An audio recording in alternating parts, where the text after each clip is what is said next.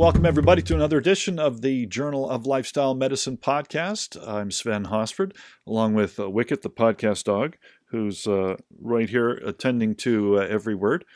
Uh, today is November 4th, Election Day. Hopefully, uh, by the time you see this, you have voted. Uh, we have got our print issue out on the street. The fall issue is still out there. And in this podcast coming up, we have going to have an interview with Sana Karapalati. Karapalati, I think I'm pronouncing that right. She's a local hypnotherapist, and uh, she's known for dealing with many kinds of mind-body issues. We'll talk about uh, one of her favorite subjects in the art- uh, the subject of the article in uh, this issue, which is how to deal with the stress of surgery um, through many different mind body techniques, particularly hypnotherapy. It's a fascinating subject. Really looking forward to that. And coming up in future podcasts, uh, next week we have Susan Silberstein. Uh, she is a PhD, founder, president of the Center for Advancement in Cancer Education. Uh, this is a organization, and on the website it says that uh, they believe 90% of all cancers can be eliminated through environment and lifestyle choices alone. And the science agrees. Unfortunately, most people don't know it. Can't wait for that. It's going to be a fascinating conversation next week, uh, right here on this podcast. In two weeks, we'll have Judy Hollowell. She is a new energy medicine practitioner who's going to be joining the staff of Dr. Joy Sacconi's office up on the north side. So we'll look forward to that. Let's get into our calendar for the week. Uh, this is the week of Dr. Vonda Wright's Women's Health Conversation. Of course, by the time you see this, it'll probably be over. That's happening Thursday. Uh, coming up, a new thing next week uh, in honor of the veterans. Uh, last week, you remember we had Dan Libby on. He was the president and founder of the Veterans Yoga Project. Well, the uh, there's a place over at Sewickley called Clearly Pilates, and next week all of their uh, classes, which they ask you to uh, to donate twenty dollars, all of the proceeds are going to go to the Veterans Yoga Project. Uh, really happy to hear that. That's Clearly Pilates in, in uh, Sewickley. And you can go to clearlypilates.com for more information. And we really appreciate uh, them helping out the veterans. Other things happen for the veterans uh, that we've talked about here on this podcast. Uh, the, the yoga for veterans is happening on November 11th.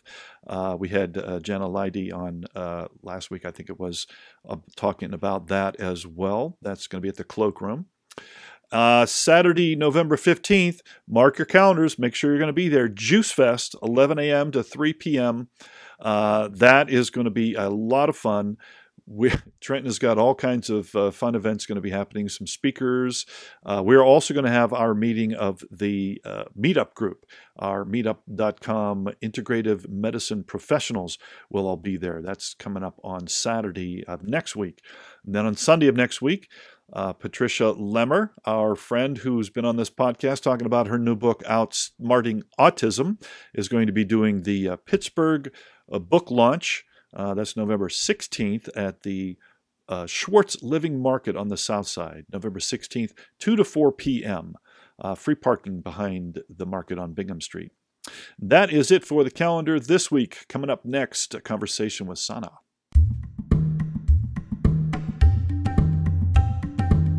Well, with 25 years of experience and over 10 certifications, Sana Karapalati is a MS CHT, is an highly experienced uh, and highly trained change therapist.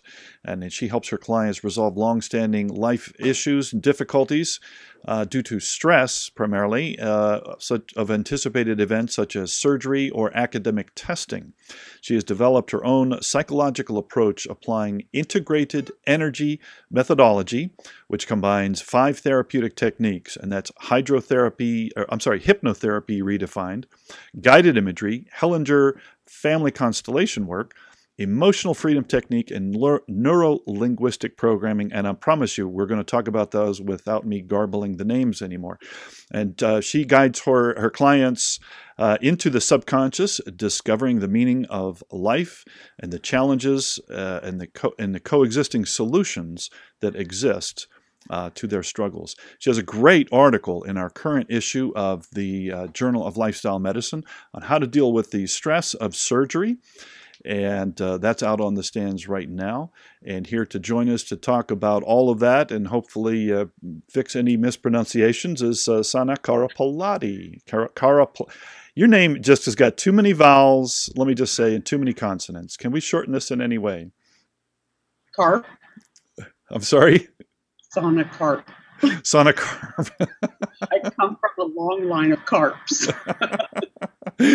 well, well, we'll refrain from any fish jokes. How are you doing today? Thank you. I I just love your your article. Uh, the whole topic when you first talked to me about it, uh, everything about it is, is, so fascinating to me, and uh, uh you know I, I, I want you to to first expand about anything you want to talk about related to this article. How just how important it is that uh, we de-stressify ourselves, if I can use that word, uh, when it comes around this whole issue of surgery, preparation and afterwards. Mm-hmm.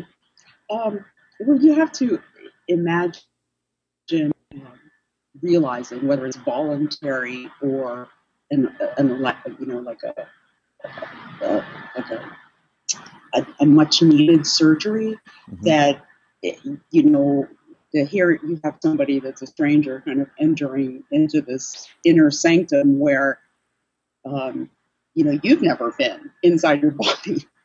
So uh, you know so there, there's a whole uh, shift in thinking that occurs when you get that um, that for lack of a better word, the, the sentence or the need to have surgery uh, because you, there's a sense of loss of control or um, no way to, to release or even talk through what one might be going through. And there's it's hard, it's difficult to predict outcome. Um, so all of this fear is then carried into uh, the surgery experience that actually can increase the probability of what we don't want to have happen, and that is, uh, you know, an extended hospital stay, complications, uh, you know, more meds, a lot of pain, and that sort of thing. So, when and it's interesting that one of the first things, especially the men that I work with, when they come in, one of the first things they say to me is, "Please don't tell my wife how scared I am." Oh, isn't that interesting? Yeah. Uh, and, and, I think it's largely because they don't have any outlets and they, uh, they, they, kind of becomes kind of a little bit frozen in that moment of, oh my, I need to have surgery. But what I do is then, you know, um, you know, guide them to open open that path in front of them so they literally move through the surgery rather than being stuck in in it mm. with all of the negativity and difficulties that they're anticipating. Well, I think it's interesting. We we talk about it as the fight or flight syndrome, but it's actually the fight, flight, or freeze syndrome. So, well, it can be. Right? Yeah. Uh, uh do you find a lot of people that get they the, their reaction is more to freeze up, like you say, uh, like the men that can't they don't even know who to talk to, or, or people in general don't know who to even talk to to start processing this? Um, sometimes when when a client comes to me for surgery empowerment, um, I'm looking and I'm looking and listening because oftentimes it's not it's not even their concerns, worries, or fears are not directly related to the actual surgery. Hmm. Okay, um, it's about life. So I'm looking for what is it? Number one, how stressed are they generally? You know, the day before they received, um, you know, the need to have this surgery, and honestly, um, most well, at least the clients that I see, you know, they have an average stress level of, say, six, seven, ten. Okay, so so then here comes an event such as surgery that is stressful in and of itself, no matter how minor. Okay, then there's no breathing room. You know, so their stress goes higher. So then all of a sudden they kind of lose track in, of, of possibility, of the, the reality of, geez, I could empower myself. I could go through this experience strong. Hmm. Uh, that's a really interesting term you use, no breathing room, because I think that's probably literally and figuratively what happens is uh, they're, they're so stressed they literally can't breathe sometimes. Exactly, right. And that is critical to healing. Breathing's rather important. right, right. And, you know, so so if you know if they're carrying in these life stressors now i'm not talking about everyday stress i'm talking about what is it that that gets unearthed as a result of the medical condition or the need to have surgery and ex- and I'll give you a couple examples there's there's a um, an invisible kind of hidden language that I look for Okay, an example would be um, uh, there are three people in the family who had the same surgery, and one of them died. Okay, or um, my mother has the same condition. I need to have this surgery. Can I be uh, healed faster or be healthier than she is? Okay, so so often and sometimes there's there's a grief there, there's a grief issue again too that's not even related to the surgery. So part of that is you know how do how do we you know what do we do for a resolution here in terms of um, you know how do we clear that and those are the techniques that i use because again it's not always directly related to the actual surgery because if you think about surgery, I mean, you have you have there's the risk factors of the surgery itself. There's what I carry in in terms of my body health, my mental health, my stress levels, as well as uh, you know the skill level the physician and, and all of that. So you know the more an individual becomes proactive in this movement through surgery, the the more sense of control they have. Mm-hmm. Mm-hmm.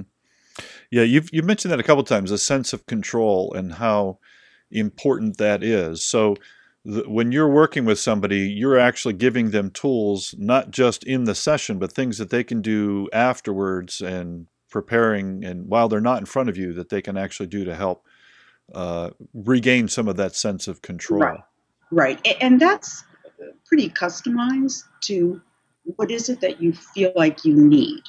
Okay, an example might be um, well, one of the things that I always do, uh, and it's a technique that is so powerful in its simplicity, and, and, that is that they never go alone. And what that means is um, I do, and I have this in the CD program that I sell for surgery empowerment.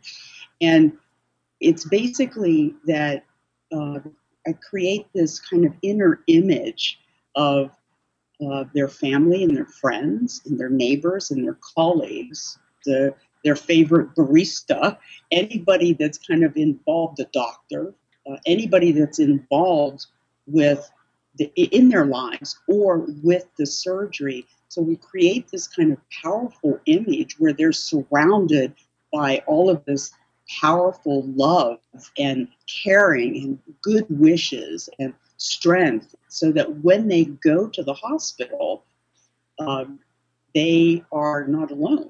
They are kind of being nourished by um, you know all these people who, who love them. That's a, that's a great image They even have the barista there uh, with you in yeah. the surgery. I know mine would be there. I know exactly. you want good coffee when you get done. right. So yeah. tell us. Uh, let's let's step back a little bit now. Tell us a little bit about um, a little bit about your background. How and where in your development as a professional with a, a, a great mastery of a lot of different uh, techniques and modalities when did you first really become aware of the importance uh, uh, of understanding stress and the role in stress in preventing uh, real healing? Where, where were you in your development? Where did that first really catch your attention? There were, there were a couple of moments. Um, okay, well, number one, I was working um, at, at, a hospital as the primary therapist on the children's psychiatric unit. And I was l- literally sobbing in sessions with the teenagers. And I thought, you know, what is wrong here? I am a therapist. okay. And so I so after about a couple of weeks, I went to see a senior clinician, and I said, you know, I'm not sure what's happening here, but I'm finding just this overwhelm of tears and sadness before, during, and after sessions with the teenagers. And he says, um, you know, any trauma in your life? And I'm like, no, uh, I don't think so. It's like how powerful in that moment I realized how powerful and protective the mind is. My mom had died suddenly when I was 13. My dad had post traumatic stress my entire life, hmm. and he was he was near death at that time. So all of these kids were dealing with some sort of breakup of the family, abuse, divorce, n- neglect, abandonment, uh, sexual assault. So I was being triggered. I had no idea. Hmm. And I didn't understand all that. This was in my 20s. Okay. And that was my foray, kind of that introduction truly to to the subconscious mind and how powerful it is because I had never cried my mother's death for 12 years. Hmm. And those kids were instrumental in me taking a look at my own personal life and that if I was going to take on this responsibility of actually working with people that I needed to I needed to work on myself.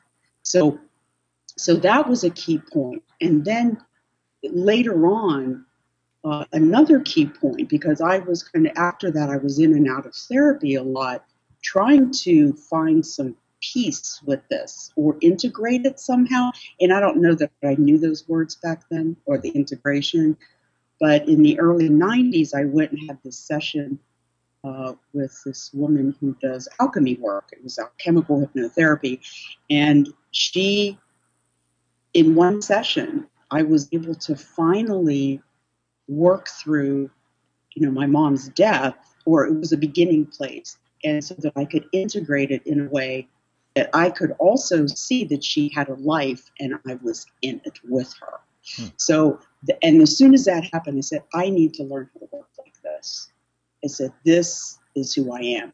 And so the rest is in terms of me kind of developing myself using more energy psychology approaches that really talk about like you know the energetic electrical system of the body and how can I process it through the subconscious mind? Yeah.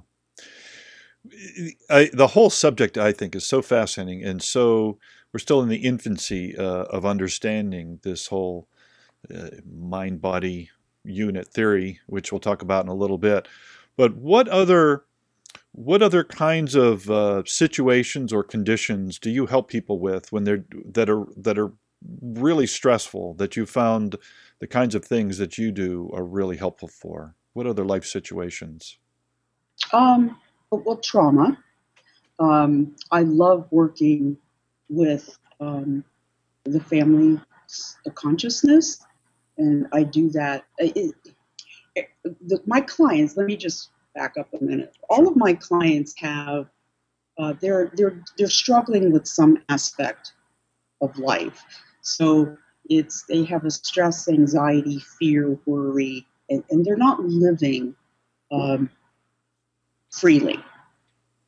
Okay, so what I do when they come to me is I I I employ these energy psychology approaches, uh, the hypnotherapy, EFT, which is emotional freedom technique, which is psychological acupressure, um, the Hellinger work, which talks about um, the soul consciousness that moves down through the family systems, and then guided imagery, and then anything else that I can create to be helpful. Um, so, so as I'm listening, I'm also listening for what's not being said. You know, what is the body?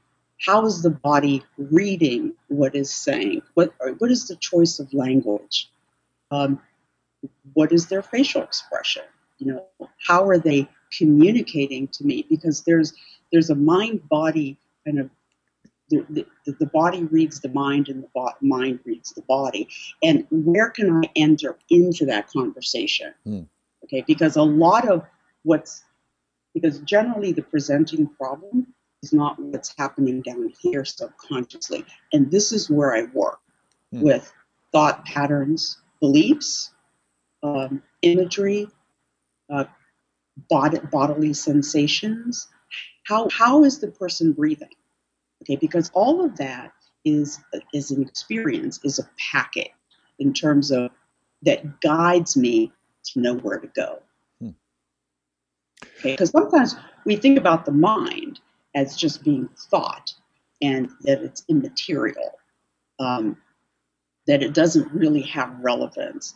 Well, you know, as you said earlier, uh, you know, the fact that thought or beliefs don't have an impact on the body. I mean, that's so outdated, yeah. dead, basically, as far as I'm concerned. Yeah. Uh, if you read the literature, um, I was fascinated. This what the heck's his name? Um, Lair is his last name.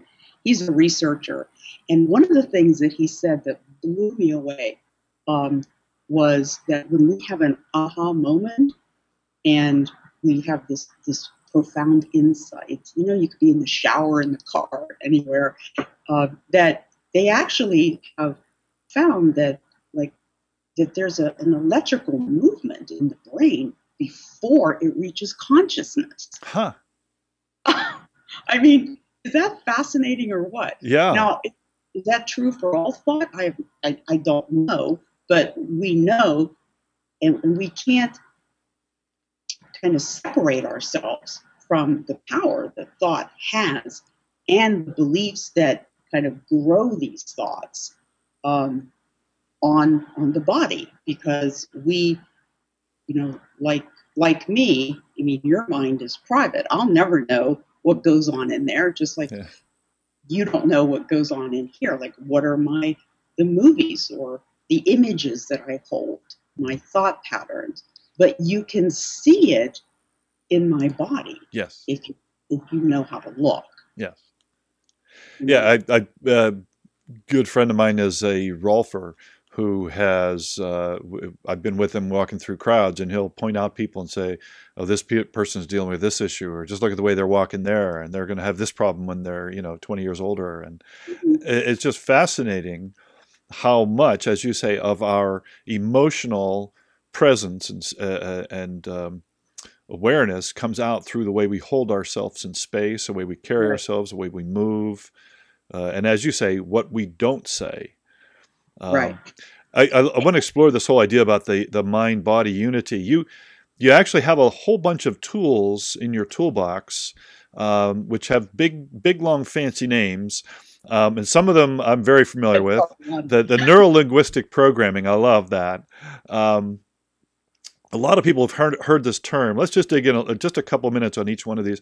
Neuro linguistic programming, you're actually listening for the way people talk, or you're using uh, this is the kind of where you've learned the skill of learning to listen for what they're not saying. Is that part of that technique?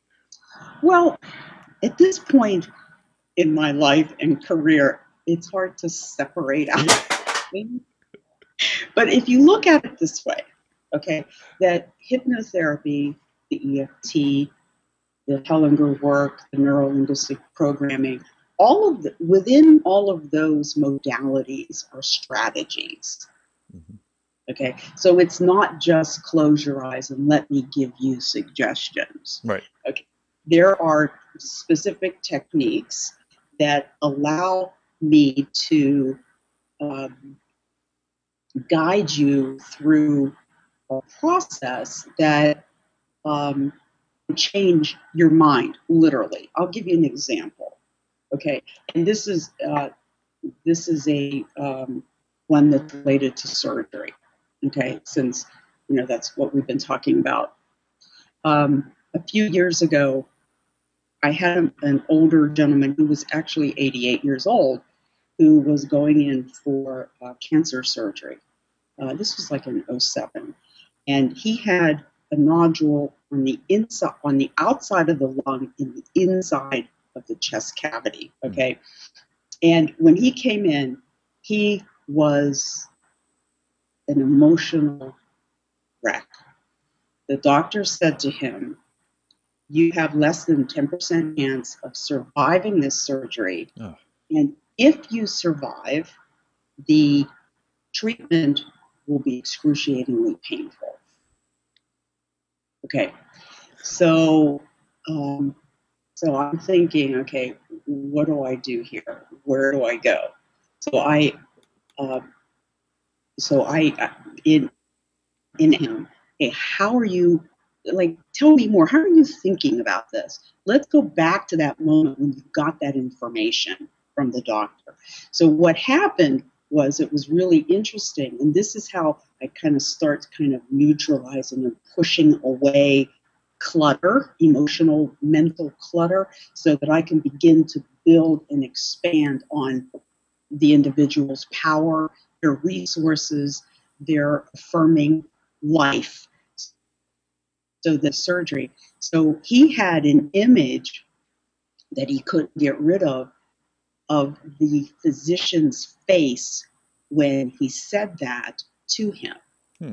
Okay. Now, interestingly enough, uh, after two sessions, he decided to change uh, surgeons because of the bedside manner. So he had this this this frozen image in his mind of whatever it was that was horrifying of the doctor in that moment telling him this. So he again, uh, you know, it, it was stuck there in his, in his brain. So using neurolinguistic programming techniques, I knew how to get that out of his brain in a matter of five minutes or less.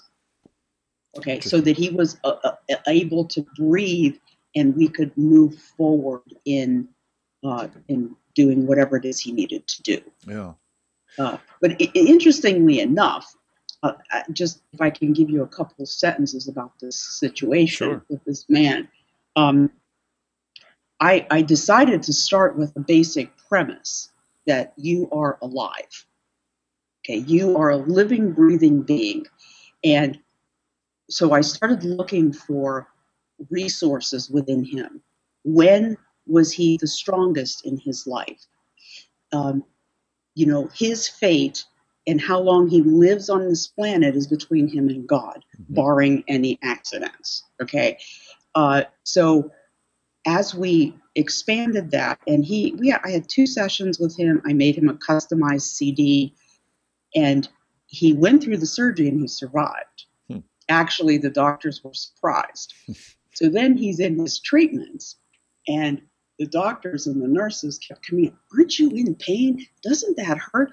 But I, I showed him how to go there strong, hmm. how to mentally practice, how to use his breath, how to use imagery, how to change his experience so that he could move through the whole experience empowered. So finally, you know, you have to keep in mind this man was a very proud, he was a, a college professor, hmm. and he finally turned to them because they kept saying, Aren't you in pain? And he finally said, Please shut up. Let me do my work here. Good for him. it was like, Bravo. Good for you. You know, so he ended up living, you know, because the, the cancer, you know, he ended up living about seven or eight months after that. Yeah. But, you know, in his mind, what he realized was like, no one is going to tell me when I'm going to die, and yeah. it's not going to be on that table. So when he went into surgery, he was ready, he surrendered himself, and he did everything I told him to do because you know when you go into a surgery, you have to stay down in these deeper states of mind here, you know, after because that's where the healing is. Yeah. You know, and there's lots of ways to do that using EFT, using imagery, using CDs, using music, prayer, um, you know, anything like that. Yeah. You really do have a, a, pretty remarkable uh, box of tools. That's the metaphor I like to use because in the Navy, uh, that I was trained in, we, we learned that uh, to use every tool in the toolbox because if your only tool is a hammer, every problem looks like a nail. And right. it seems like you've pretty well solved that by you know having quite a large variety of tools. The one I really like to talk about, and we haven't had anybody on the podcast yet do uh, talk about this very much, is the the Hellinger work, the family constellation. This is so fascinating uh, for anybody who's ever studied energy work at all. Um, we all understand, and I've I've been through the work. I've, I've worked with uh, Mark Wolynn, mm-hmm. and um, anyone anyone who's ever been through the work, you understand that we have our own personal energy field, and then what what uh, old old Dr. Hellinger described uh, discovered was that our family, our whole ancestry, has a unified energy field that transcends time and space. You know, and this is where we get a little bit weird and metaphorical and metaphysical and things, but you know, there was so much power in discovering some things about my ancestors that I never knew. And within months after I had the session with them, I found myself standing on my great grandfather and great great grandfather's grave in Florida, which I'd never known I even had. Uh, and so much healing came out of this. It's, it's a whole story unto itself. But tell us your your work with the Hellinger work with the family constellation, how does that impact this whole conversation that we've been having about stress and you know uh, uh all that it impacts in our life? Uh, the whole issues with family, it can be so healing, or if not addressed mindfully, can be so much of the problem. Is that not true? Right. Um, the, the way the way I see it. Okay, there, there's a there's a family consciousness that every family has, and you're right to say that within the family we are unique individuals, but there's this collective consciousness, the family mind, the family subconscious mind, so to speak, that moves down through the system. Okay, and that includes uh, philosophies and practices, uh, you know, money issues. Uh, we look at trauma. What are the events in the family that change the course of the family? Uh, who's excluded is is huge. Mm-hmm. Uh, an exclusion might be someone who was criminal or a jerk or handicapped and institutionalized, somebody who died young and tragically. So when uh, so when we're born into a family, okay, and we have mom and dad, okay, their uh, their ability to be present and how they love us is kind of set from what had happened behind them and also in their lives.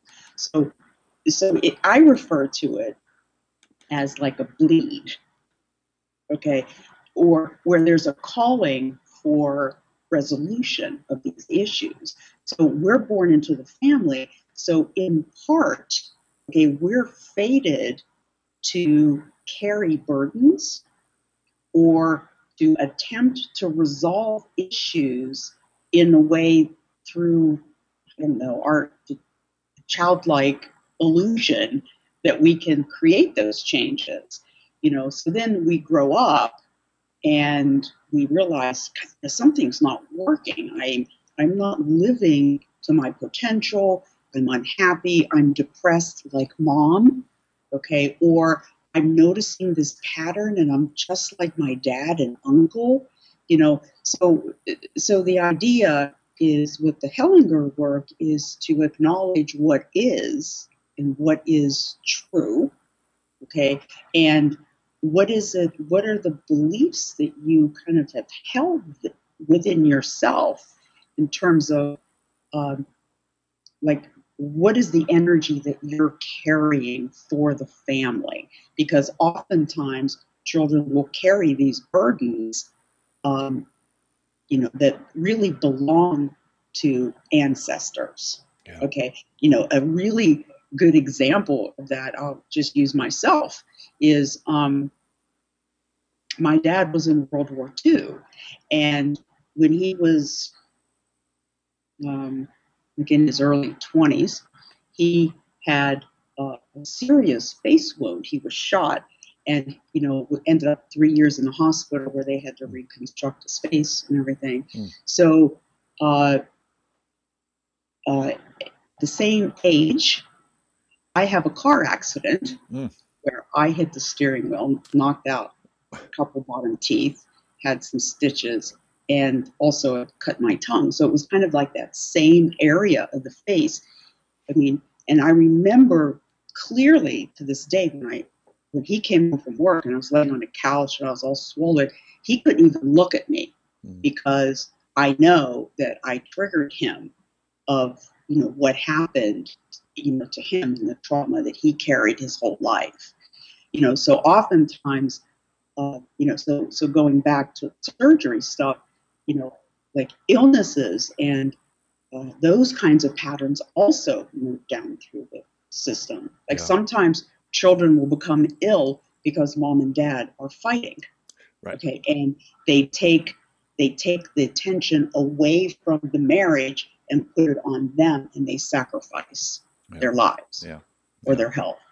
Um, so, it, and the, the fascinating thing about it uh, Sven, is that you can heal things so quickly. Yeah. And there's a pulse that happens that I I never had any idea, I would never dare to say what's going to happen in your life after we do this work because it, it expands and it breathes in a way that frees the individual as well as can change the family. Yeah. Yeah, and the effect is on the whole family. That's what's really fascinating. The family behind us as well as in front of us. Mm. Yeah, yeah. I mean, it's. Um, I actually created a technique called the family table, hmm. um, where, and this is for people that have eating struggles, Uh, because there's a whole rhythm and energy with eating. So you can actually put yourself at the table. Where did you sit? Who sat where? You know, how was food used? Who was drunk? What was the philosophies that came to the table about life, about food, about eating? You know, who died? Who came to the table? Who left? You know, and you can see the whole dynamic played out. Uh, and we actually sit around tables in my house, in where I, because my home office I work out of my home. Sure. And we do these processing where they say, oh my gosh, and I'm still eating in competition with my brothers. Yeah. then we can shift it very quickly uh, so that they can return to them, to return to self, yeah. really, and then redesign or reset what it is they want to do, how they want to eat that's always been the most fascinating thing to me is that with that with the family constellation work is once you understand that you're under the influence of this energy and how it's influencing you it's so much easier to fix it remove yourself from it change it you know respond to it but unless you understand that you're this this is that you're in this energy flow or the, that you're under the mm-hmm. influence of this family constellation you can't even begin to address it that's that's what's so amazing so it's almost like it almost becomes like a silver bullet in a way um, mm-hmm. would you say i mean some of these techniques i you know like the eft people talk about instant cures two or three treatment cures you've mentioned a couple times you've had very quick uh, cures some of these things really are silver bullets in certain circumstances would you say Right. I, I. I mean, you don't want to promise that anytime, but. I can't promise that because yeah. I, I, don't know. Yeah. I mean, I just do the work.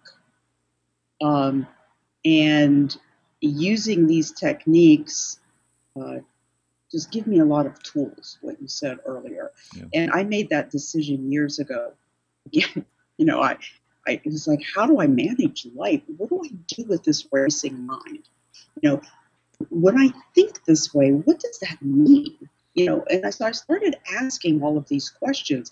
If if this negativity is hurting my body, can I change it? And can being more positive or affirming or not emotionally charged create change in my body? Yeah. You know, so you know, so having tools and and and realizing when do I start veering off and how do I return to what is my my my normal, you know, my balance, hmm uh, is really key.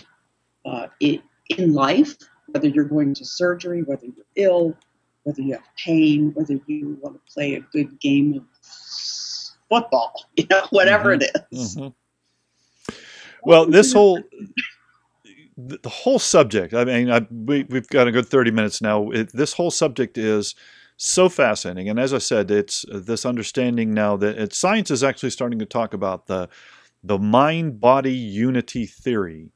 Have you had any direct uh, exposure to this from any uh, any training you've had recently?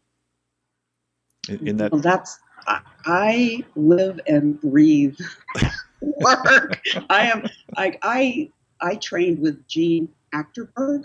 Did you do you know her? uh, she she was one of the she wrote uh, imagery and healing. Oh, okay, okay, one of the classic books. Sure, uh, it's amazing. Uh, one of the first people to study um, you know the mind body connection uh, and candace pert oh, sure, yeah, yeah, lipton you know all that. So i read those books and study a lot. Uh, and if you look at what stress does in the body. And I think, again, we're largely disconnected from the impact. We just think I'm pacing, I can't sleep. But what's happening in the body is very critical to health and well being Yeah. and longevity. Uh, you know, how you're living in your body is, you have to ask yourself the question is what I'm doing now depleting me, aging me, hmm or am I anti aging myself? Because when we live with chronic stress, and that the the body has a, a, a mechanism that allows us to be stressed, but then we need to move on. Okay, but Right. um, are you familiar with Robert Sapolsky? vaguely, yeah, he studies stress and he came up with this term that I thought was really interesting. Um, ad, advent, um, anyway, what he said was when we stress, have pain, and suffering, is that we we make these decisions on, you know, how we'll stress, what it could be for us, what it was in the past, and who else felt this way, and you know, how will we be with it? You know, so we make all of these kind of quick decisions about how we hold life, hmm you know, whether it's surgery, whether it's work, whether it's whatever. But inside the body, if we're choosing stress, um, you know, if you think about what happens in a stress mode, is that blood flows to the muscles. So the digestion really slows down, and all of the vital systems um, start to uh, quiet, or I, I don't want to say stop because you know that's not true. I, I don't know what the right term would be, but Mhm. but you don't need to. Um, you know, your liver doesn't need to regenerate when you're stressed, Right, or right. you don't need to produce eggs. You know, uh, or digest food. So if you're living in a chronic stress environment internally, uh, you know, the body is degenerating. yeah, yeah, You know, so you can't separate the body reads the mind, the mind reads the body, and you know, you have to find a way how to, how am I going to enter into this conversation and own what's happening, yeah. you know, so I can make the changes. Well, it's a fascinating subject, and uh, we could go on at least another hour because I have that many more questions. But uh, I want to uh, honor both of our times here. Is there anything Yes. important about this whole subject that you think uh, we should cover that we didn't cover yet? Well, I, I, you know I think there's a lot of factors that influence our lives, and that um, I think. Well, since I work from a mind perspective, I think as adults, it's really important for us to review our thinking, mm-hmm. the images that we hold, the language we use, the um, the movies and the fantasies that we have, because all of that is communicating to our bodies, and our bodies are neutral, so they're responding to it. So I think it's a really good idea to do that periodically, just like you clean out your closets. You know, does this thought work for me? Does this belief still work for me? You know, is it from my family? Is it from the culture? Do I is it something that affirms my life and mm-hmm. defines who I am now as a, as a person, as a woman, as a professional, whatever it is. So yeah, mindfulness is the word of the, the word of the decade. I think it's where medicine truly is going. So, right. Yeah. Absolutely. Being aware, attentive. Senna, it's been great fun uh, having this conversation with you today. Thank you so much for being with us. You're quite welcome. And that will do it for today. Uh, that's another edition of the Journal of Lifestyle Medicine podcast. Great guest today. I really uh, this t- this subject I just find so fascinating. Join us again uh, next week. Every week uh, we record a Tuesday at four o'clock. We post them on Wednesday. We put them up there on uh, uh, iTunes, YouTube, Spreaker, Stitcher, and now iHeartRadio. So if Wicket, Wicket, Wicket, the podcast dog, and I both say until next week. Yins, be careful out there.